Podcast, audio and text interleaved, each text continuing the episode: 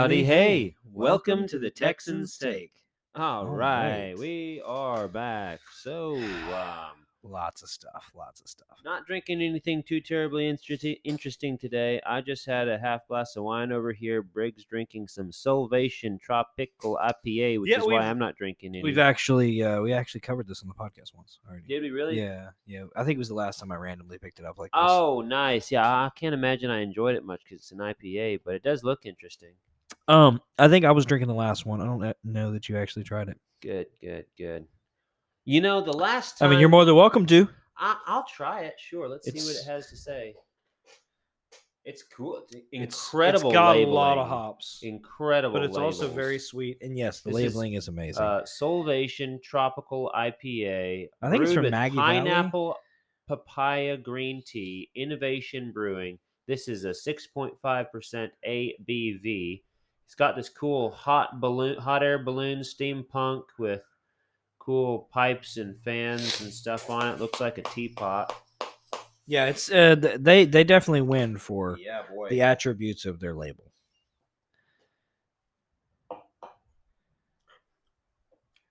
So this is from somebody who does not like IPAs, but this is my take on it. The initial taste is very fulfilling. It is, yeah. It's got that pineapple and papaya, just like they were talking about. It hits you hard. There's a burst of sweetness that really, it's not true sweetness. What it is, you're just tasting the flavors of the pineapple Mhm. and papaya so crisply. mm-hmm. But the second that that's gone, your face is just filled, like stuffed with hops. And so it's like, ooh, oh. And so I'm Uh, to be fair, I can tolerate a little more I'm hops than you still can. tasting hops right now. And so I wish I had, I have a drop of wine left. Hold on. Ah, much better. We'll have to fix that for you in a minute. Yeah. So, I mean, like, as far as an IPA goes, Here. You were gonna read it. Thought you were gonna read it. I, that's the There's only reason still handed liquid in this one. Is there? Yeah, that's man. the one that I dropped over. You, you got to help Well, yourself yeah, I. I, I can, but after you you read it, okay, so India Pale Ale. This unique IPA is a result of Sylva's collaborative Sylva. Community Maggie Valley. It's close. and is brought together by a love of both beer and tea. A beverage like no other that exemplifies the manifestation of people working together. So fruity, you can practically taste the rainbow. Hops, Citra, Amarillo, and Simcoe. Brewed and canned by Innovation Brewing in Sylva and Dillsboro, North Carolina. So there you go. From an IPA perspective, if you like IPAs, I cannot imagine that you would not adore this beer. Adore.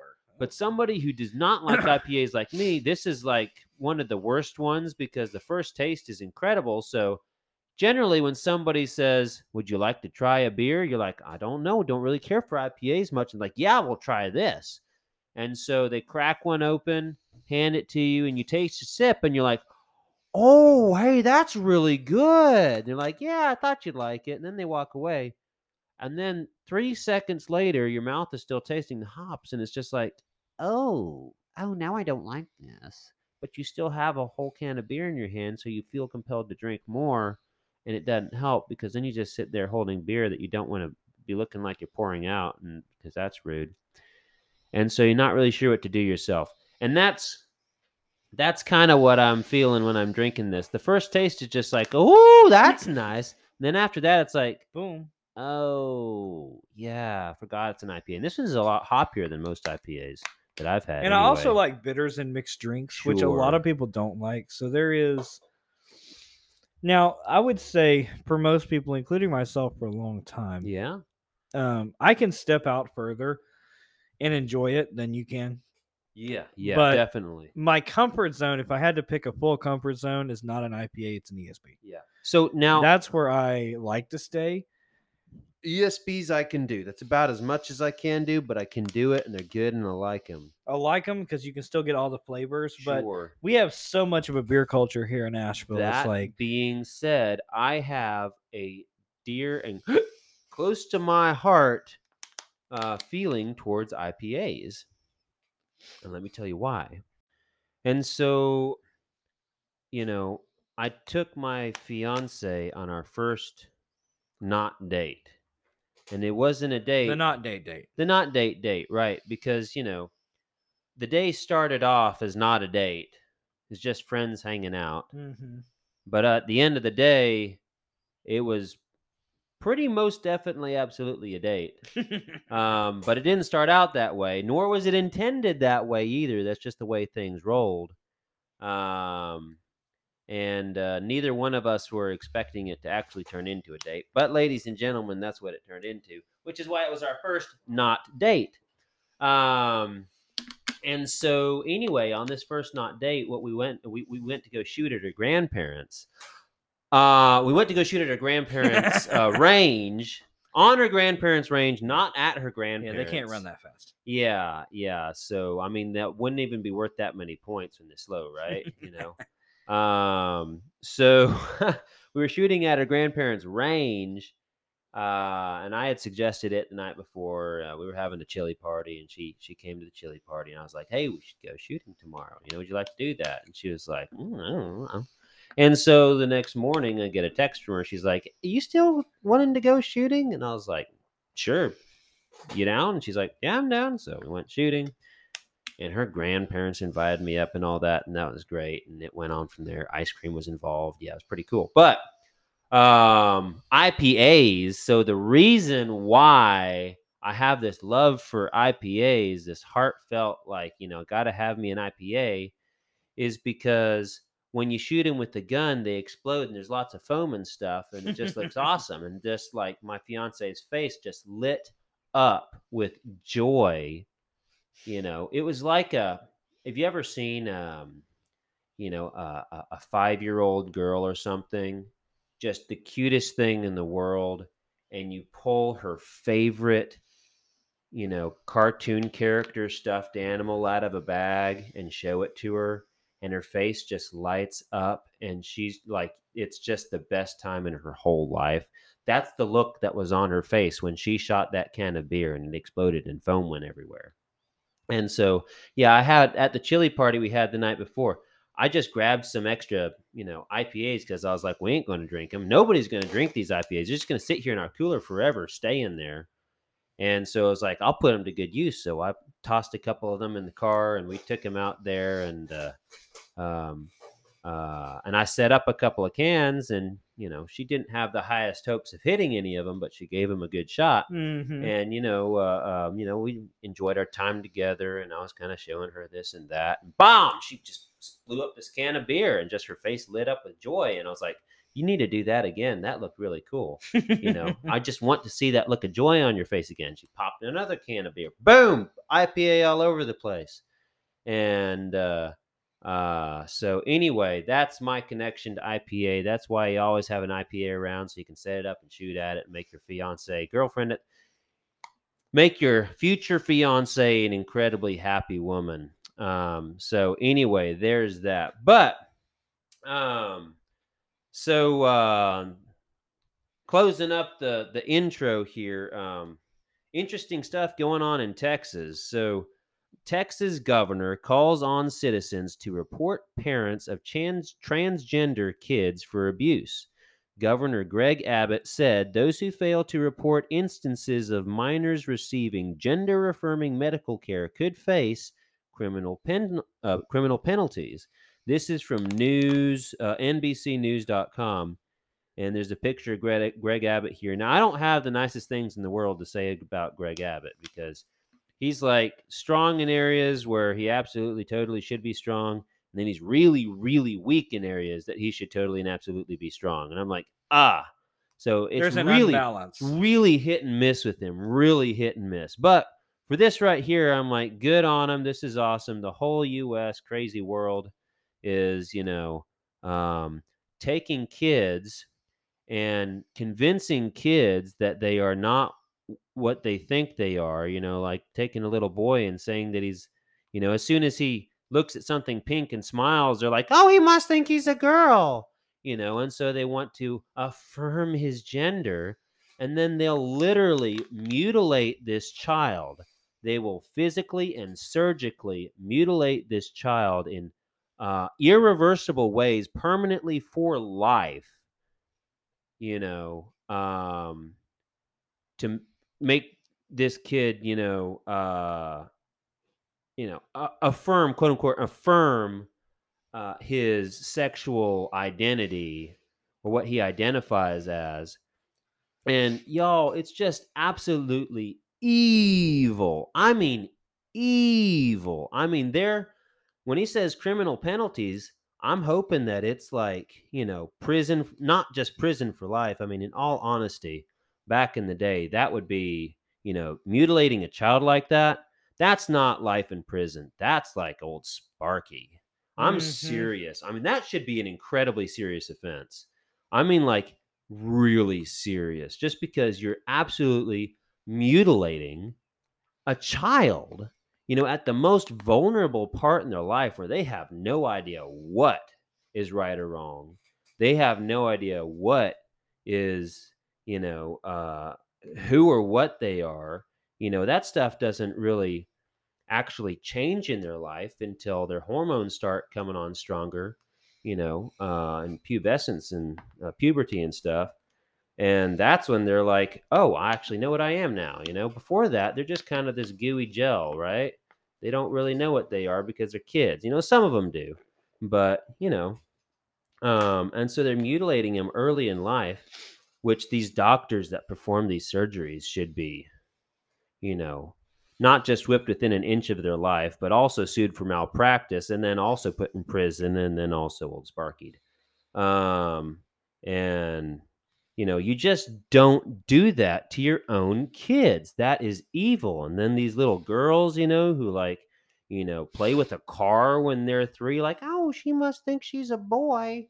You know, we need to go affirm that. And then they have this, you know, um, evil women doctors that are saying we need to take these little girls and mutilate them to make them boys, you know? And at the end of the day, they're still not boys, and the boys that are being changed still aren't girls.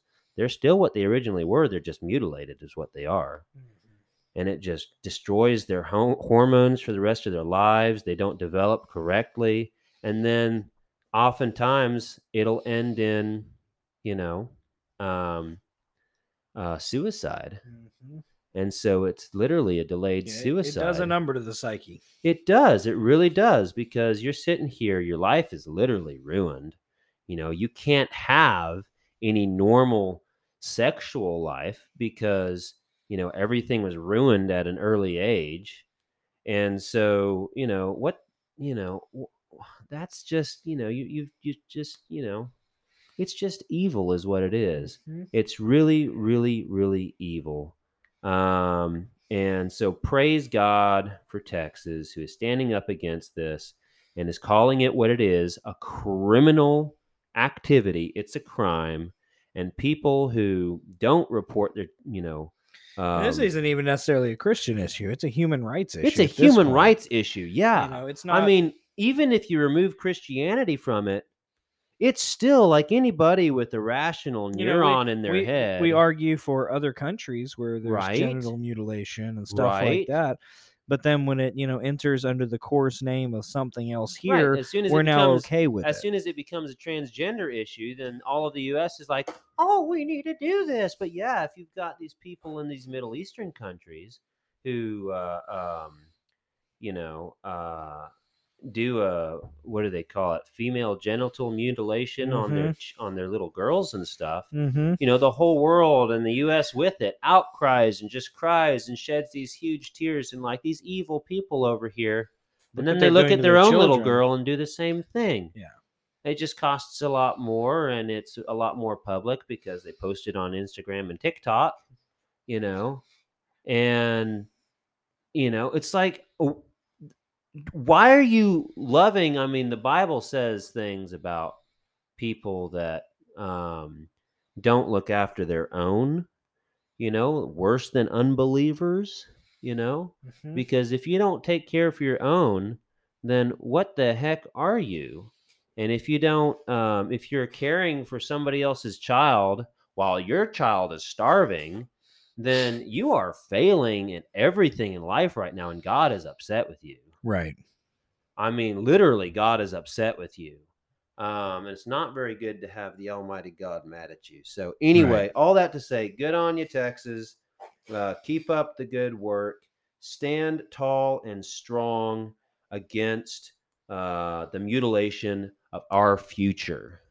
That's what our children are. They are our future. And when you cut them up with knives and call them what they aren't, what kind of future are we going to have? Yeah. Texas will have a future. Huh, that's good. So, anyway, with that, we're going to get back to the book of Daniel and we'll be right back.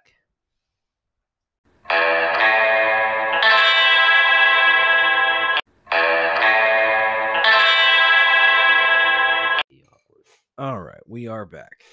We are indeed back. Yes, we are. So uh, we left y'all last time, last time with Mene Laugh laugh Tekel time. I heard that. Upharsin or Mene Mene Tekel Upharsin. I'm not sure if you're supposed to pronounce the PH as a PH or if it's Upharsin. I don't know. But that's what we left you with last time. And um, good old Belshazzar, the king of the Chaldeans, uh, literally saw the original and the first writing on the wall. And he was doing things that he ought not to be doing with God's um, gold and silver chalices and silverware and whatever. And they were drinking and, you know, with his friends and lords and concubines. And they were praising and worshiping the gods of gold and silver, bronze and iron, wood and stone. That's wood and stone, not wood and stone. The wooden stone. The wooden stone, yeah. Sounds like a Harry Potter book. It does. Uh, Harry Potter and the Wooden Stone. Uh, I'd watch it or read it. Both, actually. Yeah, yeah, yeah. He got hit with the rock. I don't know about that. I wouldn't stone him. Ha! Ha! ha. Ooh. Mm, I don't know about that. Well, he is a wizard, so maybe he is going to get stoned. Mm. He's also a teenager, so maybe he's going to be a stoned teenager. He Oh. wouldn't get stoned. uh, uh, yeah. Uh, Harry Potter and the, the the Stony High. I don't know. Anyway, we'll we'll we'll We'll stop. we'll stop right there. But anyway, um, anyway, after all these uh, lords and concubines and stuff were praising the gods of gold and silver and stuff, God wrote on his wall. Now, mind you, today that would mean something slightly different. When you write on somebody's wall, usually that means you're putting a post on somebody else's post that they run, you know. Uh and so God was kind of doing that, right? But it was a different kind of wall. It wasn't like a, you know, posted on somebody's Facebook wall or whatever. This was, you know, The actually writing on the wall. Uh, and God wrote Mene Tekel Upharsin. Now, Darius, not Darius, Belshazzar was like, dude, I don't know what that means, and I'm kind of scared.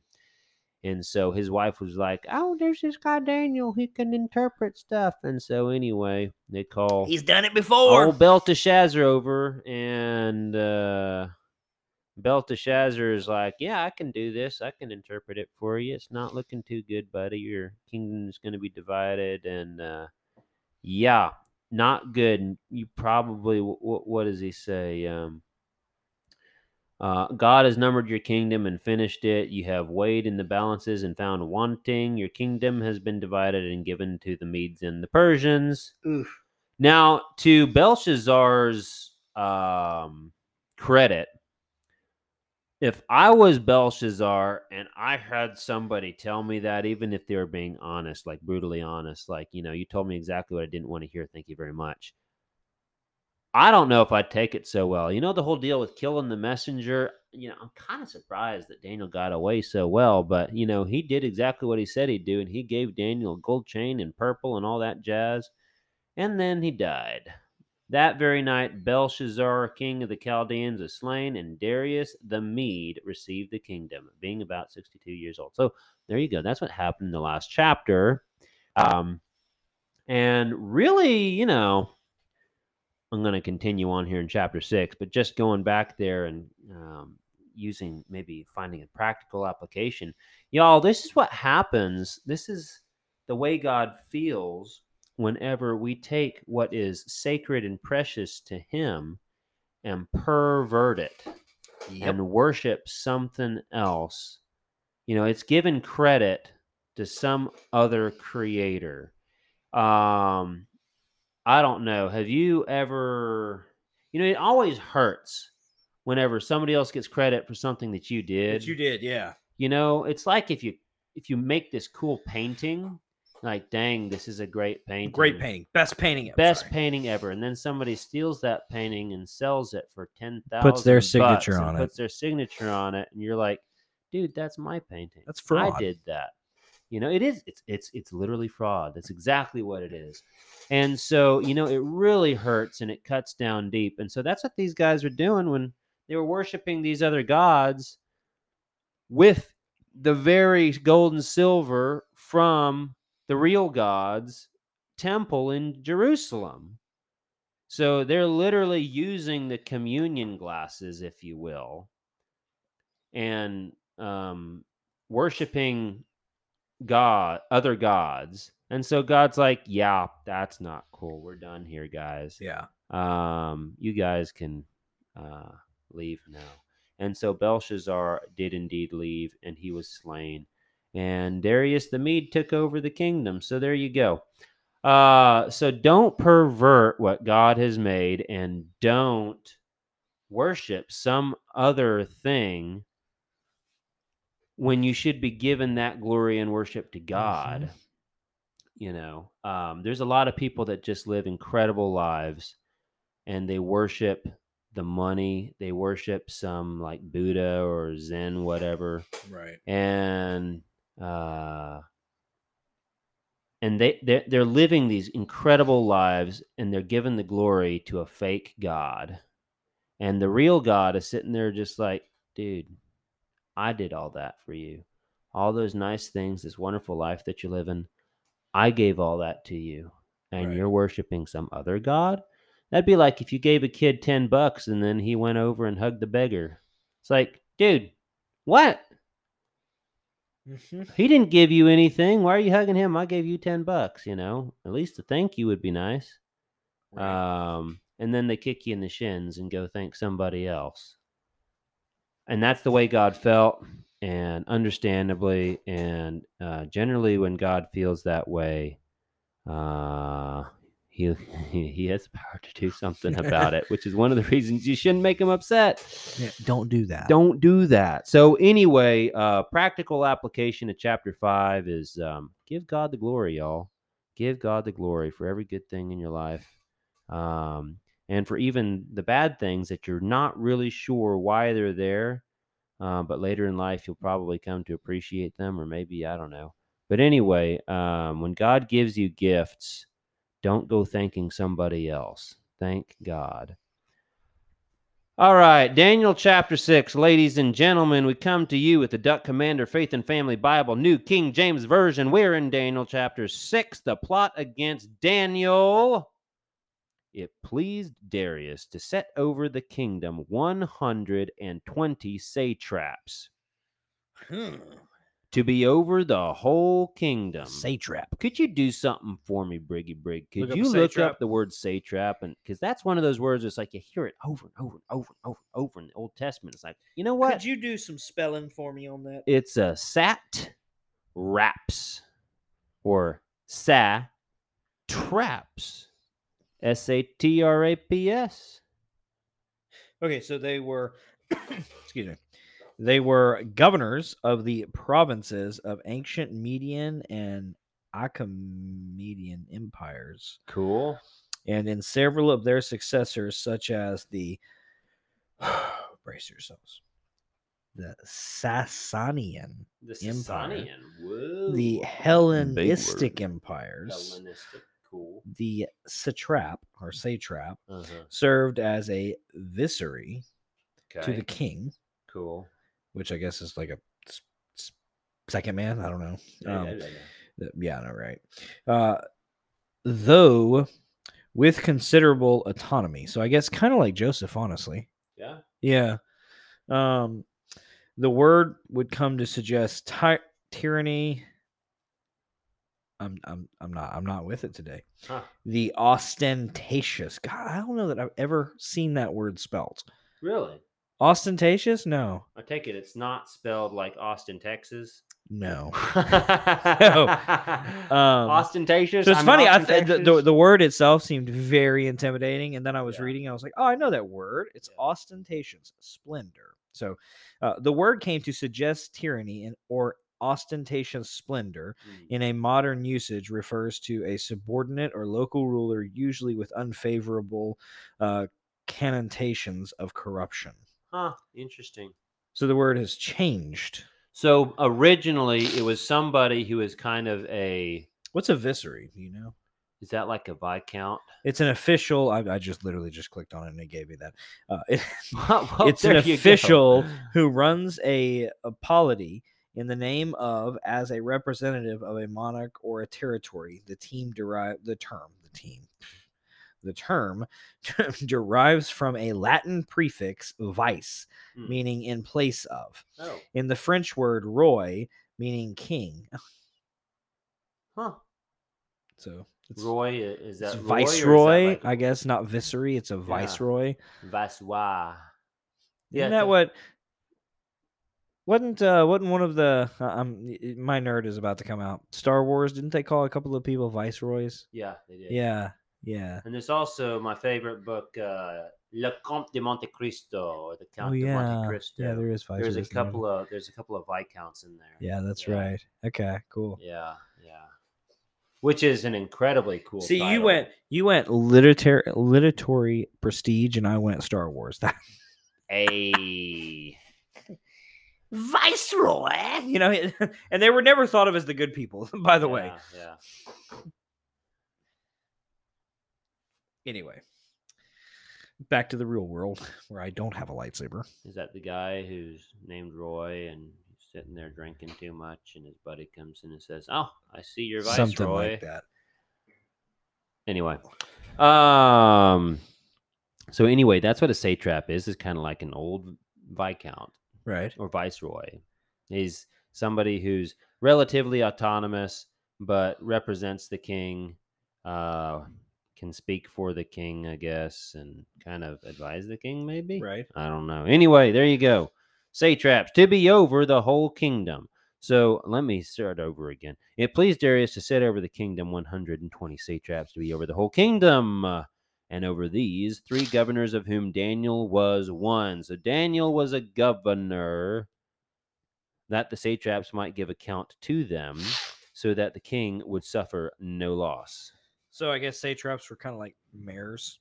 I guess. You know, if you Well- want to put it in, Well, no, I guess the satraps were higher than mayors. Maybe they were more like representatives or something. I don't know. yeah, but the governor really doesn't have play over the representatives. That's That's, why I was using that's mayors as true. kind of a But this know, is like this is because their- governor is over a territory, and then like your individual Right, mayors right. are over constituted territories. So no, maybe it'd be the other way around. The satraps would be the governors, and the governors Well, here didn't would it say? Read the- that again. Yeah, yeah, yeah, yeah. Uh so the satraps to be over the whole kingdom, and oh no, I did read that backwards. No, you're right. You're right. You're right.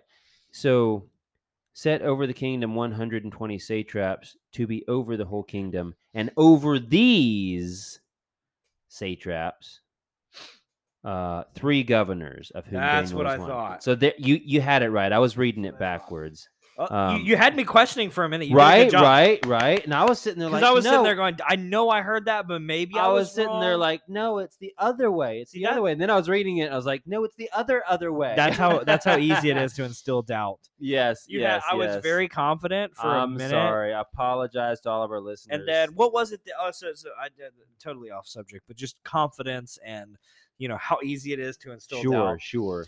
uh, I was riding with my colleague, and we were going to a a, a job site, and uh, we were listening to a song, a song we've heard, you know, so often because it came, you know, it came out probably eight nine years ago, you know, um, and I immediately said, "Hey, that's this artist."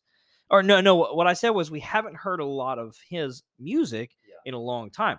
I've I was thinking of one artist. Yeah. Meanwhile, he named another artist and he said, "Yeah, he hasn't done that much." And I was like, "Wait, we're we're not talking about the same artist here." And he initially realized that we might not be, and so he said it again, Right. like reaffirm yeah. that is who that is, right? And I said, no, no, it's not. It's definitely this person. I was so I would have bet so much money on it, and I was so wrong. But I instilled Oh. that doubt in him accidentally, and he went to looking it up, and he was like, "I was right," and you made me think I was wrong. I was like, I, I'm sorry, man. I was just pretty confident I was right, Sorry. you know. I know the feeling because there's that thought in your head because all your brain has to do is just I don't know, like flip a one or a zero or Yeah. something, and it'll change your. You know, you're thinking of this, Yep. and you know that this guy, and you're Uh-huh. certain because you're absolutely, totally, you know, you know everything about it, and you're absolutely certain. And then, you know, a little bit later, you're like, "Oh no, I wasn't wrong." But it was about something different. Yeah, yeah, know? yeah, And exactly. it's- I had a teacher, Richard Trent Codd the third, and he was my favorite math teacher because he's pretty cool. Nobody else really liked him much, but I thought he was very valuable. Wait, math or him? Math, oh. him, In math, math. and him. because he actually really cared about us in his Right. own way. And so after class, he would always like give us this cool advice, and he would even close up shop early just so that he could tell us some stuff that been on his mind. He's like, "I wish that somebody told me this when I was your age," and so I'm telling you, That's you now. legit. I like I that. love this guy. And so uh anyway, I still recognize him every once in a while, every other year or so in Asheville, and he'll actually recognize me. He'll be like, "You're you're, you're Stuart, aren't you?" I was like, "I am." Hey, Richard, how are you doing? um, and so anyway, uh, he always he was before the exams, before the tests, he would always give us test and exam advice. And one bit of advice that he gave that I will never forget is uh, the right answer to the wrong question is the wrong answer. so uh, yeah, yeah, There is that. there is that. Anyway, let let it be on record that Stewart was wrong today. it happens often, y'all.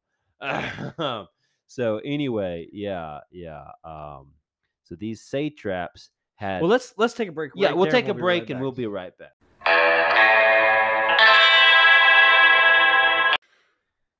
All right, we are back. Okay, so um so Daniel is a governor. So there's one dude who's the king, and that's Darius or Darius. There's a hundred and twenty dudes who are like governors, essentially, or uh mayors, as brig put it. They're like mayors. And then there's three people who are governors over these mayor-like people who are actually satraps and Daniel is one of them. So Daniel is one of the top four people in the country. Dang, son. Okay, uh, then this Daniel distinguished himself above the governors and satraps because an excellent spirit was in him, and the king gave through uh, gave thought to setting him over the whole realm. Y'all there is something incredible about having a godly christian spirit.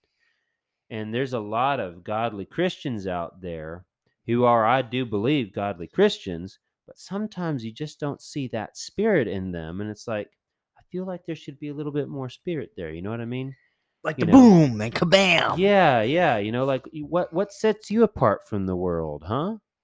Um, and when you see somebody that is on fire for God and just always has a kind spirit, energetic, there's just something special about them, and you're just like, what is it? And I'll be perfectly honest, perfectly honest. I have seen some non Christians who had a far better spirit than Christians, even. And I'm like, it shouldn't be that way.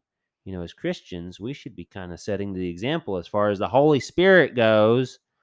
Um, but anyway, just having a good spirit, that is that is the the, the Holy Spirit working in you. And so that is what these guys saw. That's what Darius saw was that that spirit in Daniel. Um, and you know, thinking about that spirit that you know set him over everybody else. I mean, um, uh, Shadrach, Meshach, and Benny. uh, Benny, the Benny. Abednego, they're not the top three. You know, they're not even in these governors as far as we know. They're not even in these uh, uh, satraps as far as we know. Um, yet there's still an incredible spirit in them, and that's all that's to say is wherever you are, whatever you're doing, whatever position God has given you in life, you can get to the top of that position potentially just by having a really good spirit. And that's not saying that that should be your end is to get a higher position, but your end should be to have a spirit, have that Christian, that godly, motivational, holy spirit. And good things will come from it, you know? It just will. Um, that's just all there is to it. And it might even set you apart and above and or above those of your peers. So that's just something to think about. Um, boom. Where am I? There it is. So, yeah. So anyway, Daniel's now being looked at by the king, and the king is like, "Dude, Daniel's got this cool spirit. Oh, I like his spirit." And so he's thinking about setting Daniel in his own like level right? So you've got the king and then you've got these three governors and then people under them. He's thinking this Daniel is pretty awesome. I might put him above the other governors and just below me. That's what he's thinking. Um then daniel distinguished himself above the governors and satraps because an excellent spirit was in him and the king gave thought to setting him over the whole realm. So the governors and satraps sought to find some charge against Daniel concerning the kingdom, but they could find no charge or fault because he was faithful, nor was there any error or fault found in him. Then these men said, We shall not find any charge. We shall not find any charge against him concerning the law of. Oh, let me hold. We shall not find any charge against this Daniel unless we find it against him concerning the law of his God. So the governors and satraps thronged before the king and said thus to him King Darius, live forever. All the governors of the kingdom and administrators and satraps, the counselors and advisers have consulted together to establish a royal statute and to make a firm decree that whoever petitions any god or man for thirty days except you, O king. Turn page. Oh, turn more than one page, apparently. Um, shall be cast into the den of lions. Now, 3,000 plus years ago, that might not be a very good thing. But I can promise you that if you're cast into the den of lions now, you'll probably be greeted with coffee, historical talks, maybe a movie or two, um, Texas chili. Not the same den. Oh, yeah. I'm sorry. This is L Y O N S, not L I O N S. Yeah, pardon me. Dad always said, you know, we might be lions, but we're good Christian lions. We haven't eaten Christians for 2,000 years.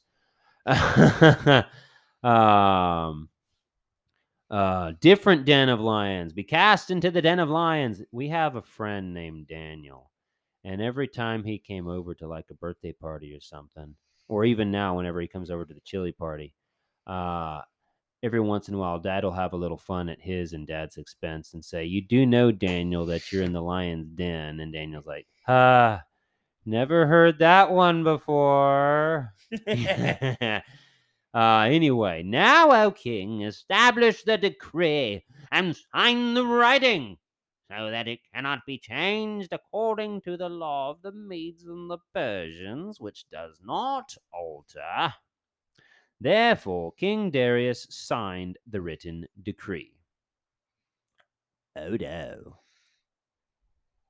Hmm. Oh, that's a good one.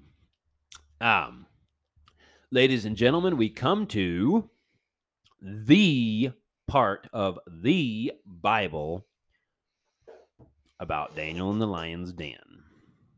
So whenever you read the book of Daniel, We this part right here is the part that everybody talks about.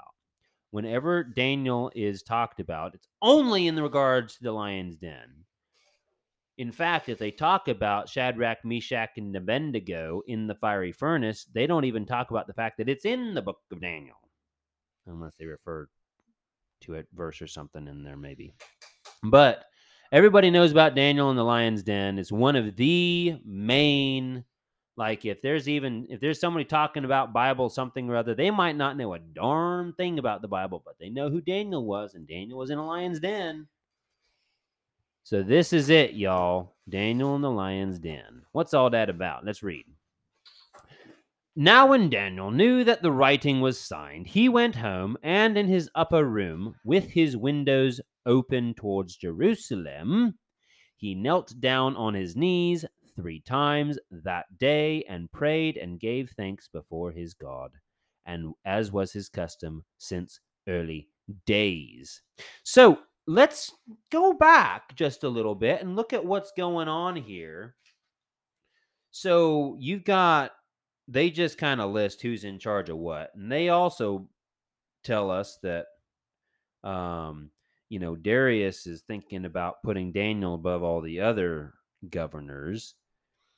And these other governors are like, yeah, we don't really like that idea. The king likes Daniel better than us. Did y'all ever watch the the Veggie Tales? It's one of the early ones. Is Daniel's in the Lion's Den or something like that? I forget what it was called exactly. There's this great song in there where the um, the other governors are singing a song. Um, oh hey, what we're gonna do? What are we gonna do? The king loves Daniel more than me and you. Oh hey, what are we gonna do? We got to get him out of here. um, uh, and that you know anyway, Veggie Tales. Uh, but that's exactly what's going on here. They're like, we got to get rid of this Daniel dude because the king obviously likes him better than us, despite the fact that these guys are very powerful and are over everybody else. They're greedy. They're greedy and, you know, want to be at least on the same level as this Daniel guy. But the fact that God, that Darius is putting Daniel above them grieves them that they need to get rid of Daniel because, eh, you know. And so, anyway, uh, just greedy, greedy, greedy dudes. Anyway, Plenty Um, of that. right, right. So they're like, Daniel is literally perfect. I mean, literally perfect. So if we're going to get rid of him, we need to find something concerning his God to fault him on. That's the only way we can do it. So, oh, I've got an idea. Let's make a law that if you worship anything other than Darius,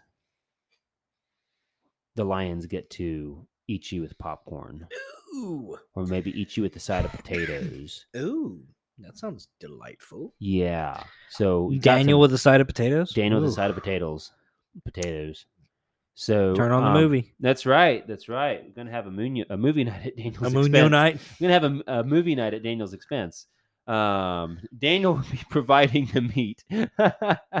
so anyway, um, that's what they're doing here. Darius, oh King Darius, live forever. All the governors of the kingdom, the administration, and the satraps, councils, advisors have consulted together and established royal statute to make a firm decree that whoever petitions any god or man for thirty days, except you, O king, shall be cast into the lion's den. Doesn't that sound good, O King Darius? Yeah. Doesn't that? Because we're giving you all the glory, ain't we? Now, it's interesting because this is just a 30 day trial. Right. This isn't like a, you know, a life changing event. This isn't like, you know, um, first 30 days are free and after that, you know, you it's a paid subscription Right. this is literally just 30 days. This is hey The next 30 yeah, the next 30 days. King, if somebody worships a god or a man other than you, then they're going to get eaten by the lions. If they worship this god between now and 30 days after now, then they get eaten by lions. Do you like that? Does that sound good? This is going to be like a month of you being God. Cool, right? And King Darius is like, yeah, I guess it sounds pretty cool. I'm sign the dang thing, you know. Here, where's a pen? You know. Um, I mean, if I was the king, Poor guy. if I was the king, I'd be sitting there like, "Ah, that sound kind of weird. You know what? Let's think about this for a minute. on? I mean, honestly, they might have like given the king, you know, a bunch of women and a whole gallon of wine to be sipping on when he said yes. when he said yes, you know, and then they're like, King, dude, you're awesome, man. You, no, you, you, you are awesome. I know I'm pretty cool, but you, King, are awesome. So I think we need to have an awesome month, right? A King month. It'll be great. Everybody will come and celebrate. They'll celebrate you. You, You. you, and The man. You- Celebrate, they you're the guy. Yeah, You're, the guy. you're the guy. And King Darius is sitting there sipping his wine. I'm the guy. Uh, oh, I'm the guy. I'm the guy. As I should be. yeah. Pour me a little more wine, honey. Thank you. You're beautiful. I'm the guy. Um, I'm the guy. Uh, while you're pouring the wine, The did you, guy. Did you know that I'm the guy? yeah. Cool. Just, just in case you know, could you give the guy a little more wine? Thank you. Um, yeah, I like the sound of this. You know, Let's do it. Let's It's do me- it, man. It's me month. How Signs cool is it, that? wakes up the next morning like very hungover, like, oh, what did I do? Oh, It's it's like a bad episode of the Hangover movies. You know, it's just like, uh, oh, what did I do? did I I- signed that? Oh no. What did I? Huh? Anyway, we're not sure how it went. Yeah, down, we have. but all we know is that, that, sounds pretty good. right. All we know is that uh, now, O King, established the decree and signed the writing so that it cannot be changed according to the law of the Medes and the Persians, which does not alter. Therefore, King Darius signed the written decree. bada bing, bada boom. Right? Yeah, bada bing, bada boom. So It's uh, Here we it's done as a done thing can be. Yeah. So here we are in chapter 10, verse, not chapter 10. Here we are in verse 10. And what does Daniel do? So Daniel, being perfect as he always is, knew exactly what was going on. He knew that these other governors didn't like him. He knew that there's something, there's a, a law that was just passed. Uh, he knew every detail of the law. And he knew the consequences of breaking Mhm. that law. He knew that they were doing this against him Mhm. and his God, Mhm. specifically to get rid of him. He knew all of these things, and yet, and in his upper room, with his windows open towards Jerusalem, he knelt down on his and knees three so times. that's another thing. I've never thought about this day. until just now. Daniel was removed from this this decision decree, and he was kind of a hierarchy of power, Yes. which leads me to believe that we may not be very far off in assuming they got the king drunk. Yeah. Because what wouldn't Daniel have stood for? uh, it would have been likely he wouldn't have been all for that type of shenanigans. Sure, He wouldn't have been present on his own accord. maybe. Yeah. So it's likely to assume that I'm I'm stretching. He here. wasn't there, obviously. He wasn't there. Um, He wasn't no invited mention. to that party. Exactly. So I'm I'm thinking it may have been a party he wasn't invited to on his own accord. Right. Private dinner Um, party. because it was kind of one of those. Uh, yeah, I've seen y'all's parties. I'm kind of not on the Babylonian trade for this. And Right. Right. so he leaves. He's not a part of it. So who can't object to it and bring sense to the king? yeah. And so we don't know. None of the no, none of this. I don't know any Yeah, of this. I'm just we don't know where it was or how. This is kind of one of those things it's that's very idea, interesting. yeah, I just thought about this. You know, Daniel being a hierarchy of power, right? like Joseph was. Joseph was never un a part of these decisions. yeah. Even when the king made a decision, he was like, "Hey, Joe, what do you think? Yeah, okay, cool." Yeah. And so so in this, I can only assume that something that was transpiring that evening was not in accordance to what Daniel either believed or thought was morally accurate. And so he removed himself. In removing himself, he wasn't there to object to his own demise. Right. Well, And I don't know, but I mean that just seems very maybe I, I don't know. All we know is it says so. These governors and satraps thronged before the king and said thus to him. See, but if the satraps were under him, wouldn't he shouldn't he have been there? Well, yes and no. So the satraps, there was 120 of them, right? Right, which he was one of the governors of. Of right, but there's three governors. There's 120 satraps. Right, but if this was a decision making 60, party, 60, 60. right. So what I'm saying And is, if mind it was you, a decision the Babylonians party, have all been there. The Babylonians are huge Oh yeah. on the number 60. In fact, if I'm not mistaken, they might have actually had a base 60 number six system. I believe they did actually have a base 60 number system just because so many different numbers divide evenly into 60. Right. You know, uh, that's one of the reasons that we have a base 12, not a base 12, but one of the reasons why we have uh, 12 hours in a day and stuff like that Right. um, and those divisions is that there's a lot of numbers that evenly divide into 12 Right.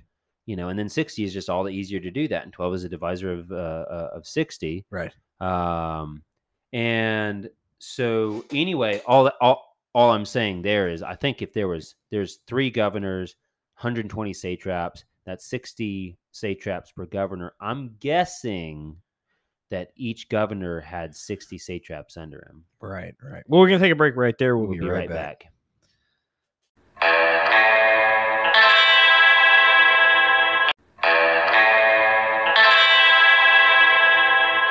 All right, we are of the back we back. are back. Okay, so the law was passed, and verse 10 quite clearly says, Now, when Daniel knew that the writing was signed, he went home. That's all it says. He went home. Next verse. Well, next sentence, anyway. And in his upper room, see, there could have been a comma there, but it says, and in his upper room, with his windows open towards Jerusalem, he knelt down on his knees three times that day and prayed and gave thanks before his God, as is the custom, as was his custom since early days. So these guys knew, these other governors knew that in order to get rid of Daniel, they were going to have to attack him with something related to Daniel's God, right? And they're like, okay, how are we going to do this? How are we going to do this? Ah, anybody who worships somebody other than Darius in the next 30 days, Lion's Den. Boom. They know how perfect Daniel is. They know that Daniel goes up there and prays three times a day on his knees, like a good Christian. And so they're like, well, okay, well, we'll just make that illegal. But they don't say everybody who worships the God of Jehovah, uh, the God Jehovah, or anybody who was uh, uh, from Jerusalem and worships their God, you know, uh, will get tossed in the lion's den. No, no, no. They're like, okay, everybody, everybody who doesn't, everybody who worships something other than you, Darius, lion's den. Boom. And the funny thing is, is the only people that that would really affect is just Daniel. That's the only one that really affects. He knows that he knows that he was targeted. I mean, all these other king, all these other people probably worship Darius anyway. You know, uh, nor do they really care what god they worship because you know I don't know. I, I don't know. I don't know how strongly what other gods that they worship. You know, Babylonian gods maybe, but you know, something tells me that uh, them not worshiping their gods is not quite the same deal as Daniel not worshiping his god. And anyway, he was the one that was targeted, and he knew all this was going on. And what did he do? In direct defiance of the signed by the king Darius law, he prayed to his God. So Daniel just broke the law. And Daniel's perfect. He doesn't break the law. But this is a really good example of follow the laws of the land as much as you can, but draw the line when it comes to not worshiping your God or not following God's laws. So, this is an example of following God's laws over man's laws. God doesn't say, um, don't worship me and don't pray to me if you're going to get persecuted for doing it. You know, he's not like, okay, I'm not that important, guys. Okay, I'm not. I'm not that. I'm not that important. You don't need to go get yourself killed for worshiping me. Okay. God's like, no, sorry, I am literally that important. And if you love me, then you will actually die, you know, worshiping me if worshiping me, you know, uh, is something that would, you know, get you killed because God is the only and true the only true God. He's the only one worthy of worship and he demands our worship. Okay? Uh, that's part of being a Christian. If you're a Christian and you don't worship God, you're not a Christian. Just saying, you know, um, you're you're just not okay. And so, whenever Daniel here is kneeling down and worshiping and praying to God, he's just being a good Christian in direct defiance of the law. So he is breaking the law here. That's what he is doing. He knows that he's going to get incarcerated for it. He knows the penalty. He knows he's breaking the law. And yet, he's serving, he's following God's law over man's law. And that is Mhm. something that every Christian on this planet needs to remember. And the sad thing is here's the sad thing, y'all. Here in America, Christians don't think that way too much anymore. They Mhm. will follow God, a man's law over God's law all the They time will. and still consider themselves good Christians, good, upright standing. I follow God's law, you know. Mhm. In fact, they oftentimes say that following God's law means not worshiping God and following man's law. Uh, no. Have you ever read the book of Daniel? Okay, let me point you to the book of Daniel, all right? Um and God says you you you bring uh praise and honor. You bring honor to yourself and praise to God by being persecuted for serving God. So he's like, you know, follow man's law as much as it, you know, uh, follows my law. But as Right. soon as following man's law breaks my law, stop, Stop doing that. stop. You know, because I'm, I, I, you should care more about what I think than what they think. Because Right. I have power over them, and I have power over your soul. So there's that. So follow me, not them. Okay, just saying. Uh, who has control of your soul here? Do they have control of your soul? Eternal damnation, hellfire? Right. Mm. I have that power. Worship me, follow me, and not them. All right. So anyway, uh there's a lot of different things that we could say now uh about this world that we live in, uh, about following man's law over God's law. And over here in America, we are so spoiled, just living up to high life pretty good. Every most everybody who wants one has a job, living pretty good. If you want a church, you can have a church. Um, and so we're over here thinking to ourselves, oh, the government said this, that, or the other. Maybe we should do that. Or maybe we should go do this program. That seems like a good idea. And it's in direct defiance of God's law. Let- Let's say a Christian that, a quote unquote Christian that supports Planned Parenthood. They are out there, y'all. There are supposed Christians that support Planned Parenthood and think that abortion is a great thing. Those are not Christians, by the way, but they call themselves Christian. Yeah. But anyway, so they're over here um, following man instead of worshiping. They're in direct defiance of God. And they're over here, you know, getting butt hurt because other Christians, real Christians, are saying you shouldn't do that. You should follow God. When at the same time, you have Christians over in North Africa, uh, the Middle East, Korea, North Korea. You have Christians that are literally getting persecuted and killed, Mm-hmm. executed for being a Christian. And you don't hear them complaining. Mind you, oftentimes it's because they're executed, Right. I was, but I was getting there. um we're, we're we're so spoiled over here we have we have a choice that doesn't involve death about serving man or serving god over there if they want to be a christian their choice is oftentimes death which is far greater than life if in death you are serving god. Right. so anyway there's that. Daniel knew what the consequences were and daniel was apparently quite happy to break the law in order to serve god. And that is an excellent example for everybody. Be uh, there's a what, what's that what's that hymn dare to be a daniel? I can honestly say that i've never sung it before. No, but i, like the sentiment. And I'll pray us All out. right. We are back. so um oh, where was i going there Yeah, we had we, we had a like little te- glitch. technical The. Wi-Fi said adios. adios before we uh, said adios. before we did which is not cool wi-fi Yeah, Wiffy, Wiffy, Um, the old with Wiffy.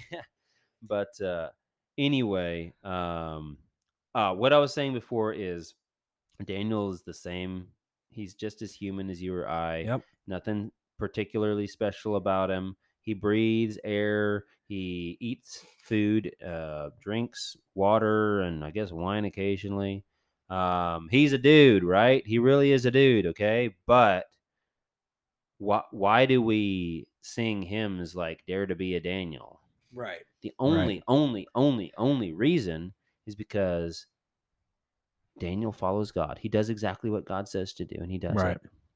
Okay. That's the only reason that Daniel is even in this Bible here. Mhm. It's the only reason that Daniel is recorded 3,000 years later and will be until the end of time is simply because he did what God told him to.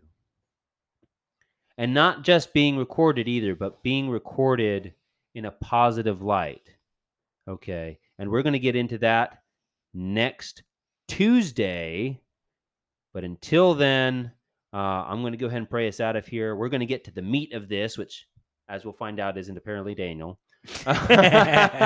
um, but anyway, uh, Me, not Daniel. right? uh, The will- lions will, be. the lions so- met Daniel. They didn't meet Daniel. Uh, Uh, all right. uh, Well, So anyway, uh, let's let's say a quick prayer, y'all.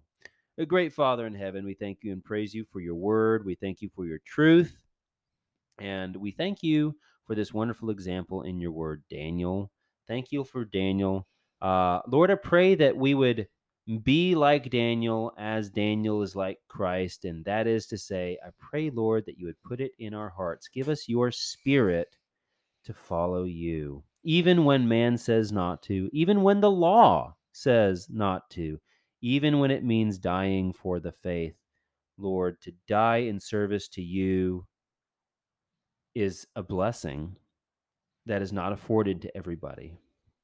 And so, Lord, we love you and we do seek to follow you. And we hope our listeners are um, um, blessed um, by this podcast. We pray that He would edify them and lift them up. Um, and I pray, Lord, that you would give us the boldness, uh, give us the truth, and give us a heart to serve you. Because that's what what it means to be a Daniel, Lord, is simply to just do what you tell us to do. That's all it means, is to do what you tell us to do. And so pray that you would put it in our hearts to do what you tell us to do. Your word says it all. Pray that we would follow your word and serve you, Lord, um, as much as we possibly can. And uh, I pray that you would praise your holy name through us and through this podcast. Uh, bless all of our listeners. Uh, bless the Texans take. And I pray that you would uh, be with these two Texans here tonight. It is in Christ's holy and precious name that we come before you and pray. Amen. Amen. All right, y'all. Well, we don't have anything more for you until Tuesday. So tune in then. And until then, Adios. adios.